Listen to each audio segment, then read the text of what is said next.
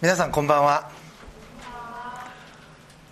前回はアダムとエバが蛇に誘惑されて園の中央に植わった命の木から取って食べたという場面をご一緒に見てきました。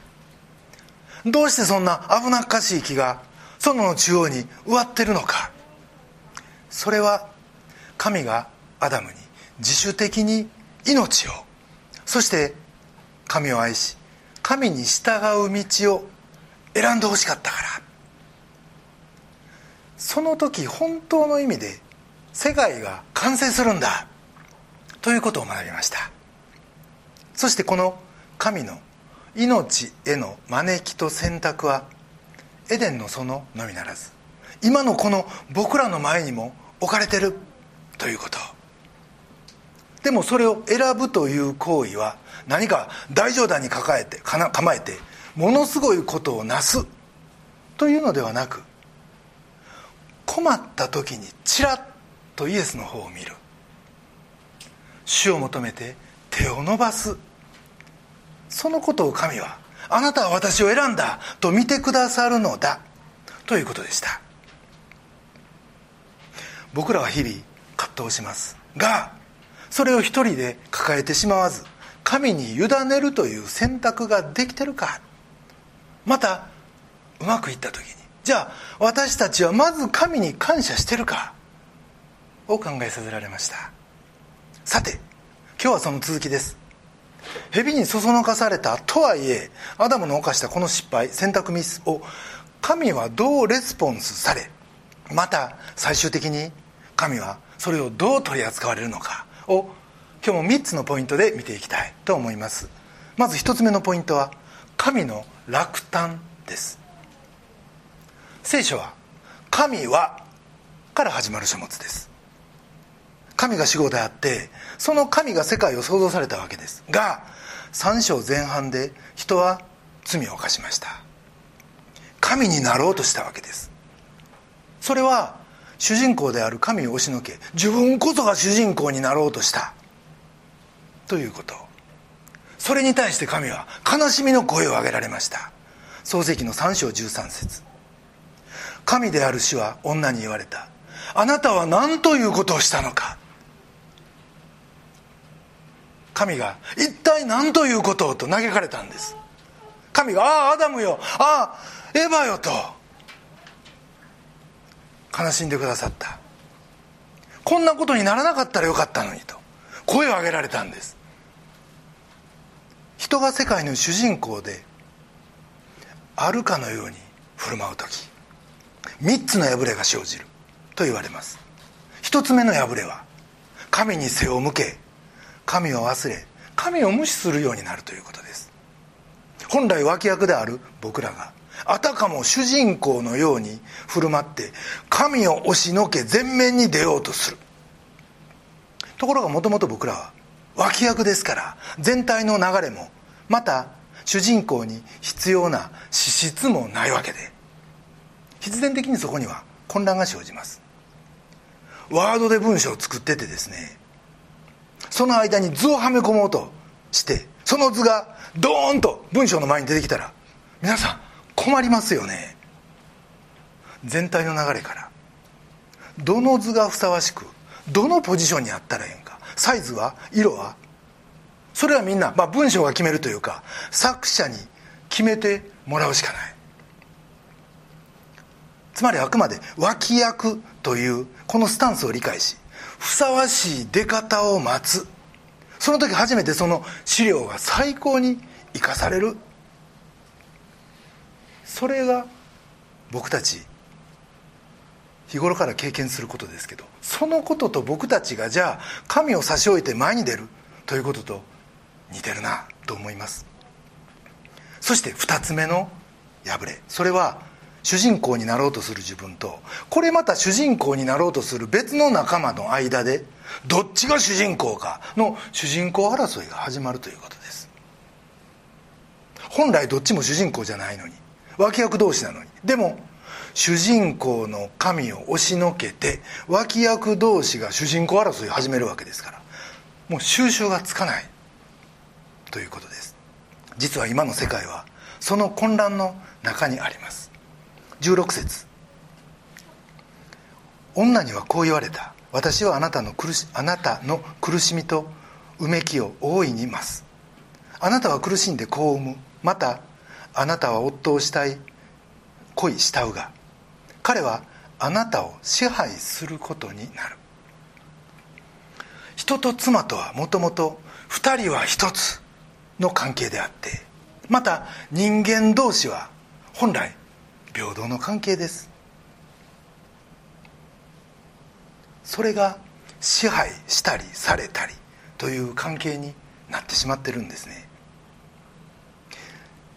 人間関係でいうとパワハラとかセクハラとかモラハラとかまあいろんなハラスメントの原因が実はここにあります。どっちも神の脇役であるということが分かってたらそんなことにはならないはずなんです。これが第2の破れ。そして第3の破れは人と人以外の被造物との間に敵が生じたということです。15節。私は敵意をお前と女の間にまたお前の子孫と女の子孫の間に置くとある通りです。これは神が蛇に向かって語っておられる言葉ですからこの「お前」は蛇のこと。ですが敵対関係になったのは蛇だけではありませんでした。人は神の作られた全被造物を御心に従って管理するということが命じられてた。にもかかわらず人はその管理者の立場を捨て主人公になろうとしたんですね。その時世界は調和を失いました。世界の原理が愛によってケアするではなくなった。その代わり力による正解。力による支配。弱肉強食にとって変わってしまったわけです。さらに17節。また人に言われた。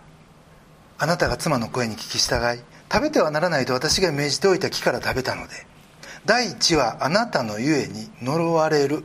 あなたは一生の間苦しんでそこから職を得ることになる。とあります。地大地つまりもう地球全体が呪われてしまったんですね。干ばつが起こりまた大雨や洪水があり海底火山が爆発し地球温暖化山火事ハリケーン。神の作られた素晴らしいはずの世界が滅んでしまった。ということが分かります。人はこんな破れを選んでしまったんです。僕らも一体何ということをと言いたくなりますがましてやこの世を作り人間を作ってよかった。と心からうなられた神にしたらどれほど嘆かわしいことかと思います。神の落胆。一つ目のポイントです。二つ目のポイントは神のストップと神の再スタートです。しかし神はここで主人公になろうとした人の暴走を放置することはなさいませんでした。もしそんなまま放置したらもう人は主人公気取りでその欲には再現がなく悪を増し加えていくからです。神は言われました。19節です。あなたは顔に汗を流して糧を得ついにはその大地に帰る。あなたはそこから取られたんだから。あなたは土の塵だから土の塵に変えるのだと。神は人が果てしなく悪いも悪いものになっていくことにまずストップをかけられました。そこで死という制限を設けられたんです。またその後2224節にはこうあります。神である主はこう言われた。見よ人は我々のうちの一人のようになり善悪を知るようになった。今人がその手を伸ばして命の木からも取って食べ永遠に生きることがないようにしよう。こうして神は人を追放し命の木への道を守るためにケルビムと輪を描いて回る炎の剣をエデンの園の東に置かれた。神のようになったと勘違いした人間でした。だからその彼らを主人公気取りで永遠に生きることがないようにと神は一つの決断を下されました。もともとは愛の交わりのために神は人を作られました。その神にとってこれは本当につらい決断だったに違いありません。ご自分のおられるそのから人を追い出さなければならないということ。こうして人はエデンの園を失いました。ロストパラダイス。失楽園です。でも物語はここで終わりません。なぜなら神は愛なるお方でその愛の物語は終わりのないネバーエンディングラブストーリーだからです。この後この愛の物語は舞台を変えてエデンの園の外で続くんですね。神は人を楽園から追い出されました。が自分も楽殿にとどまることはなさらなかったんです。イザヤの46章にはこうあります。3節から「ヤコブの家よ私に聞け。イスラエルの家のすべての残りのものよ。体内にいた時から担がれ。生まれる前から運ばれたものよ。あなた方が年をとっても私は同じようにする。あなた方が白髪になっても私は背負う私はそうしてきたんだ。私は運ぶ。背負って救い出すと。もともとこのイザヤの46章は当時イスラエルで流行ってた偶像礼拝を諌める箇所です。今も生きて働かれる神は偶像のように彦に人に運ばれたりする神ではない逆に僕らが動けない時に背負ってくださる神だそして僕らを見捨てることはない。なぜなら僕たちはもともと神の作品だから。神は最後まで責任を持つその覚悟で僕らを作ってくださったと。皆さん創世紀の僕らは神の作品だって。この記述が腹に入るなら神にどこまでもケアされまた運んでいただけると。神は僕たちにそれだけの愛を注がれるということが自然と理解できるんじゃないでしょうか。それでは創世紀3章に戻ります。僕らを背負って救い出す神。その神の愛と神の覚悟が示されているのが次の箇所です。3章の15節。私は敵意をお前と女の間にお前の子孫と女の子孫の間に置く。彼はお前の頭を打ちお前は彼のかかとを打つ。これは人類の救いの約束原福音と呼ばれるものです。つまり聖書の中に出てくる最初の救いの約束なんですね。人類が罪を犯し神を欺いた直後から神は人を探し始め救いの道を備えられたということ。いやいやそれどころかです。エペソの一章四節にはこうあります。すなわち神は世界のもといが据えられる前からこの方にあってこれイエスにあってです。私たちを選び見前に聖なる傷のないものにされようとしたんです。とある通りです。つまりもう一番最初からこの計画はあったということですね。ところで15節の前半私は敵意をお前と女の間にお前の子孫と女の子孫の間に置くとある。この言葉は神が蛇に語った言葉です。お前は蛇です。じゃあ蛇の子孫は誰か。子孫というこの言葉これは集合名詞として使われてる。ですから特定の人物を指すのではなくむしろグループを指す。と考えた方がいい言葉です。となると蛇の子孫はサタンの側に立つ者つまり神に敵対するものだ。と言えます。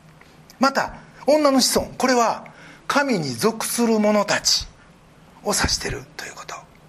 つまりサタンの側の人たちと神の側の人たちの間に敵対関係が生じるというんです。さらに彼はお前の頭を打ちお前は彼のかかとを打つとあります。まあ彼とかお前とかちょっとややこしいんですけど。彼は女の子孫です。女の子孫は蛇の頭を打ち砕くって。サタンを打ち砕くって。ヘブルの2章の14節以下にこういう言葉があります。そういうわけで子たちが皆血と肉を持っているのでイエスもまた同じようにそれらのものをお持ちになりました。それは死の力を持つ者すなわち悪魔をご自分の死によって滅ぼし死の恐怖によって一生涯奴隷としてつながれていた人々を解放するためでした。とある通り。イエスは十字架と復活によってサタンに対する決定的な勝利を収められた。ということです。そして神はこの女の子孫すなわち全てのキリスト者を使ってサタンを踏み砕かれるんですよね。ローマの16章20節にこうあります。平和の神は速やかにあなた方の足の下でサタンを踏み砕いてくださいます。これはキリストの教会が福音を宣教することによってサタンに勝利するということを意味してます。またお前は彼のかかとを打つ。これお前はサタンです。サタンも簡単には敗北するわけではなく反撃するということ。でもこれは決定打にはならない。サタンは教会を打つことはできても決定的な勝利を収めることはできない。というんです。なぜなら教会の頭なるイエス・キリストは十字架において一度死んだけれども復活し死の力をすでに滅ぼされたからですね。マタイの16章の18節にはこうあります。私はこの家岩の上に私の教会を建てます。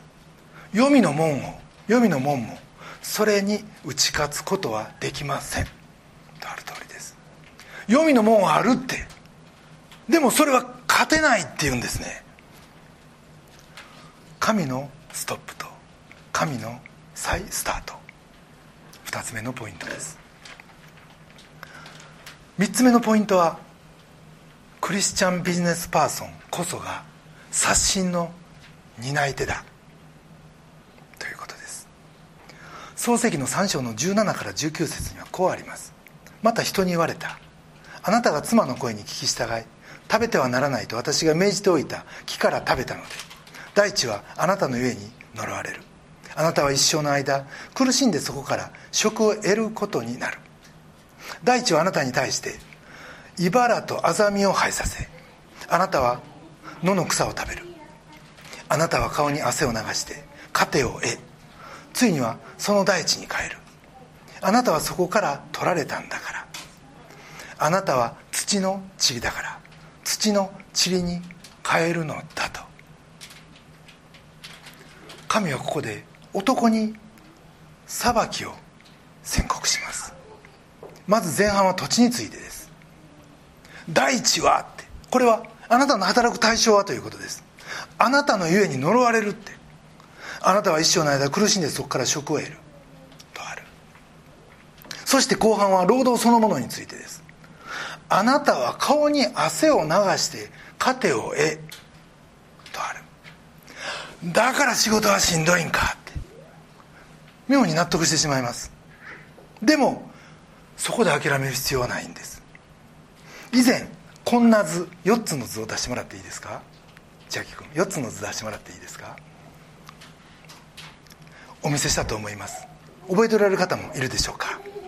この創造堕落贖い回復。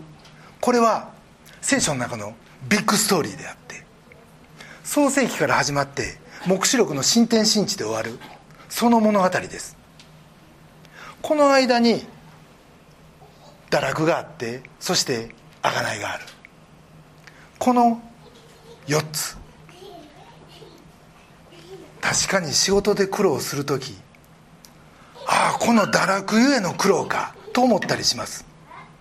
が今は僕らは刷新に生きてるんです。じゃあ次を出してもらっていいですか？一つ加えました。新しいやつ。刷新神はこの青い刷新のために世に出てこられたということ。そして僕らもまたこの刷新のために世に使わされているということ。僕らはこの五色の人生物語を歩むものです。そして仕事は自分の人生に価値あるもの意味あるものだけでなくクリスチャンとしての人生にものすごい意味を与えるものなんです。それは僕らは今まさにこの刷新に預かっておりそれが神を喜ばせる手段だからです。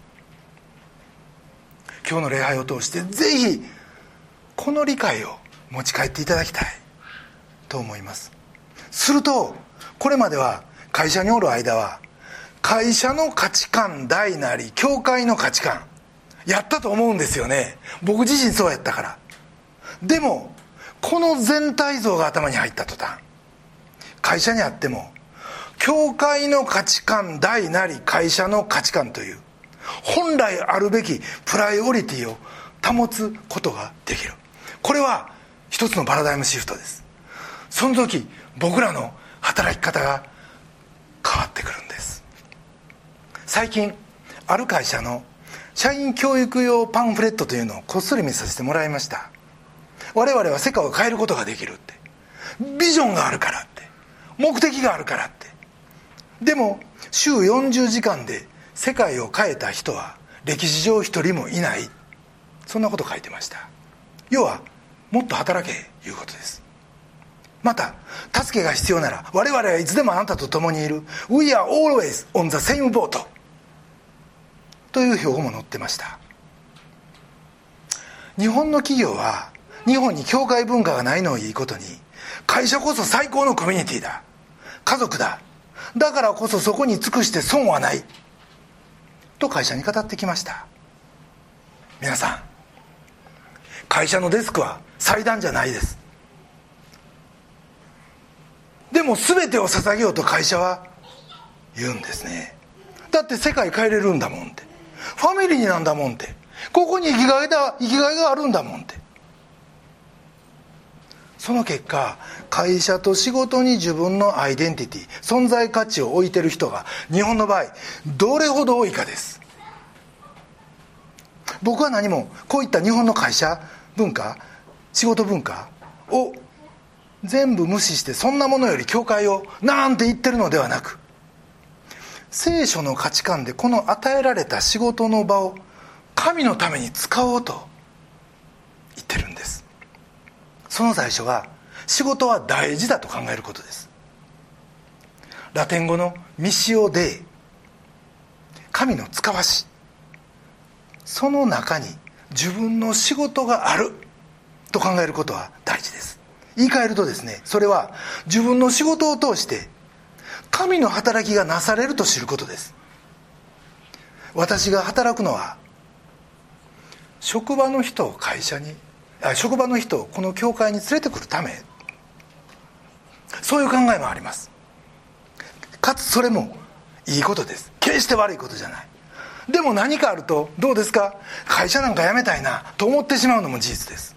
だから場所とか人間関係にだけではなく仕事そのものにもっと大きなもっと本質的な意味を見いだすことが大事なんです。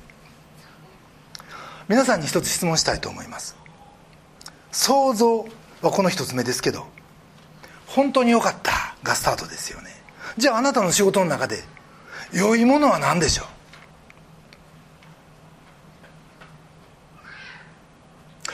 次に堕落がある。どんな問題がありますか？業態や会社組織に欠点とか腐敗とかありますか？個人に対してどんな悪影響を及ぼしますか？社会に対してはどうでしょう？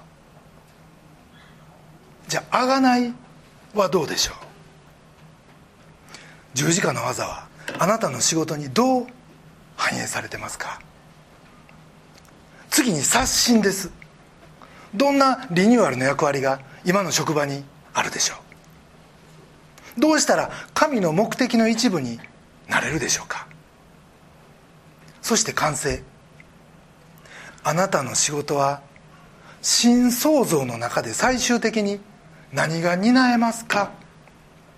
どう神の働きに貢献しますか、まあ、これだけ言ってもちょっと抽象的でピンとこないと思うんで例えば弁護士さん、まあ、ここにはその仕事がおられないんでちょっと喋りやすいんですけど。弁護士さんの場合じゃあどうこの5つがどう当たるかっていうのをちょっと考えてみたいと思うんですね。創造は正義を求めることでしょう。神の属性は平等やし正義を愛し力ないものを弁護します。イエス・キリストご自身が訴えるものサタンに対して僕らを弁護してくださる方だからです。じゃあ堕落は正義のためではなく裁判に勝つことでによってお金儲けを主眼にすることかもしれません。顧客に対しても自分が知的な仕事をしているかしているという優越感から損害になることもあるかもしれん。また権力にすり寄って結果的に不真実になる。ということも考えられます。じゃあ刷新は信玄の3章31章8節から。口の聞けない人のためには口を開きなさい。全ての不幸な人の訴えのために口を開いて正しい裁き苦しむ人や貧しい人のために裁きを行いなさい。またエペソの4章これは29と31節。悪い言葉を一切口から出してはいけません。むしろ必要な時に人の成長に役立つ言葉を語り聞く人に恵みを与えなさい。無慈悲憤り怒り怒号罵りなど一切の悪意とともに全てを捨て去りなさい。これほどに神の期待がある。ということですね。じゃあ回復は？というと完成は？というと今のこの放送回を新しい目で見る。新しいアプローチを探ってお金や名声ではなくたとえマイナスが一時的にあったとしても一粒の麦として正義を叫び続ける正義を選び続ける。ということです。皆さんはスペシャリストです。皆さんの業界でおそらくそれぞれに内容は違ってると思います。がご自分で自分の仕事についてはこれらの5つのポイントはこうやなと考えまた同業のクリスチャンたちともこのディスカッションができるならその時変化が起こります。それはクリスチャンというのはもう社会でマイノリティ。職場でも影響力なんかない。よくてそれと対峙する弱小勢力みたいな。勝負する前からなんか負けてる感みたいなものがあったかもしれません。でも実はそうじゃないということ。今の職場で何ができるかそして上司を変え町を変え都市を変えていくなどなど小さなステップをそこに発見できるとしたらあなたの仕事は変わっていくということです。僕らには戦いがあります。原福音見てもそうですよ。あまたかかとを打たれた噛みつかれた。もうしょっちゅうです。でも教会は負けない。それはイエスの勝利があるからです。そして一つ一つが確実に神の物語を形作っていくんですね。この思いを持って社会に向かう自分を想像してみてください。見てください。何も考えずにトゥードゥーリストだけ睨んでがっくり会社に向かってたこれまでの自分と違う自己像がそこにはあるんじゃないでしょうか。これが霊的呼吸なんです。これが命ある職場の過ごし方なんです。職場とは限りません。学校もそうです。家庭もそうです。これが神の使わしなんじゃないでしょうか。聖書は神の愛の物語です。筋書きがあってゴールに向かって進んでゆく。これが物語の意味するところです。僕ぐらいの定年間近のクリスチャンの友人たちとつい先日もズームで話をしててもう出てきた言葉がですね無常という言葉でした。常に常がない。世の中もう全て移り変わってるって。どうなるかわからんって。何の定まりもないって。確かに歴史にはゴールがあるというその発想なく暮らしてるとそうなるでしょう。でも神の目指すゴールは世界の回復です。非常に良い世界を回復するって。3つの破れを回復するって。そのために神は生きて働いておられる。ということ。僕らを背負ってゴールに向かう。その神の愛の姿が聖書にあるんです。3章の15節もう一回見ます。私は敵意をお前と女の間にお前の子孫と女の子孫の間に置く。彼はお前の頭を打ちお前は彼のかかとを打つ。神は御子を十字架にかけ僕らを回復してくださいました。神のことしてくださったんです。そしてその世界の回復に今度は僕らを招いてる。その働きの中に僕らを加えようとしてくださってるということ。だから僕らはたとえ悲しみや失望に出会っても無常感なんかに沈んでしまうことはないんです。諦めることはないんです。そして神と共にゴールを目指す。それは今の悲しみもいつか大きな喜びに変えてくださるということを僕たちは知ってるからです。だから僕らのなすべきことは与えられた場所で日々なすべき刷新の技に丁寧に取り組んでいくことです。神を支配しておられるのはいや世界をしておられるのは神ですよ。あなたの上司じゃない。その御心を礼拝を通して知る。そして脇役同士で協力し祈り愛し合うことを学ぶ。そこから世界の回復がなされ僕らを通して神の物語が進められていくんですね。皆さん今どんな状態におられますか？問題のない人生なんかないですよ。ぜひ神に目を向け神に手を伸ばしてください。その時真の主役を盛り立てる壮大なあなたのドラマが間違いなく始まります。それでは一言お祈りいたします。